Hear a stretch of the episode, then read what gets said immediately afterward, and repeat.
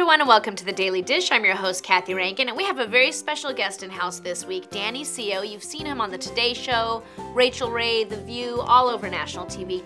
He's got his brand new book with him this week, and it's Upcycling Celebrations. Now, your last book was a big success, Danny, and it was all about upcycling, which I want you to explain to the viewers. So it was our launch book, Upcycling, and if, if the word sounds familiar to you, it's a combination of two words, um, recycling, and then thinking upwards. So it's a very positive thing. So normally when you recycle, you take your cans, your bottles, your newspaper, and you just put in your curbside recycle. I hope you recycle. I do, I absolutely do. assuming you recycle, and you put in your curbside recycling bin, it goes away, and then it gets recycled into something that's less quality. So the plastic becomes like a weaker plastic and lumber. The newspaper becomes like a weaker type of fiber. You know, so it's not. It's good for the planet, but there's nothing really positive, like you know, in terms of design with it. With upcycling, you're taking the same attributes of something you may have thrown away, but you're making it even better. I love this concept, and you explain that in the book that you were taking something and using it to create something new and transformational. And you do this in home decorating, but now your new book, you're focusing on celebrations, and I love this idea. It's specific things for Valentine's Day, Thanksgiving, holidays, and we've got the holidays coming up. So, what inspired you to do the new book specifically focused on celebrations? It, it's, I think we've all faced this problem where you're having a dinner party or you're trying to wrap a gift or you have some last minute guests coming over and the last thing in the world you want to do like on a Friday night is hop in the car, fight traffic and buy things. Right, especially holiday season when it's crowded parking lots, It's awful. people, yeah.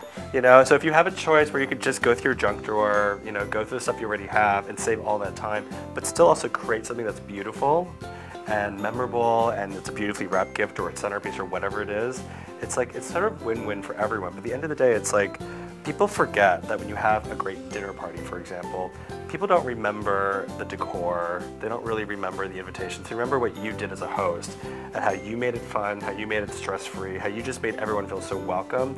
So if you're frazzled the second they come in the door because you're trying to be perfect, then your whole party's affected. Yeah, and I love that because you talk about it in the book and you use your own personal experience. You say you like to entertain a lot, and you're in it. You go into how you entertain, and you're very casual, but everything's cozy. And you talk about the experience as opposed to all the overdoing it with decor and that kind of thing. And yet you come up with some great tips and tricks on things you can do to add to that coziness. Um, the main message though that I get out of your book is you really must have a passion for being green and helping our planet. And Where does that come from?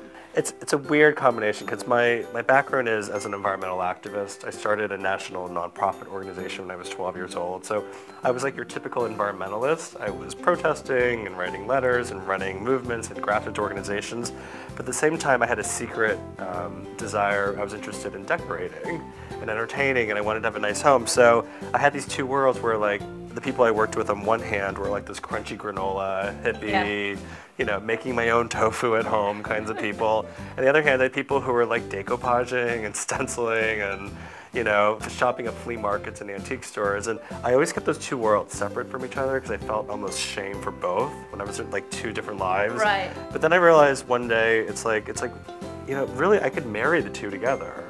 And this is what I do best. This is my identity. This is what I can share.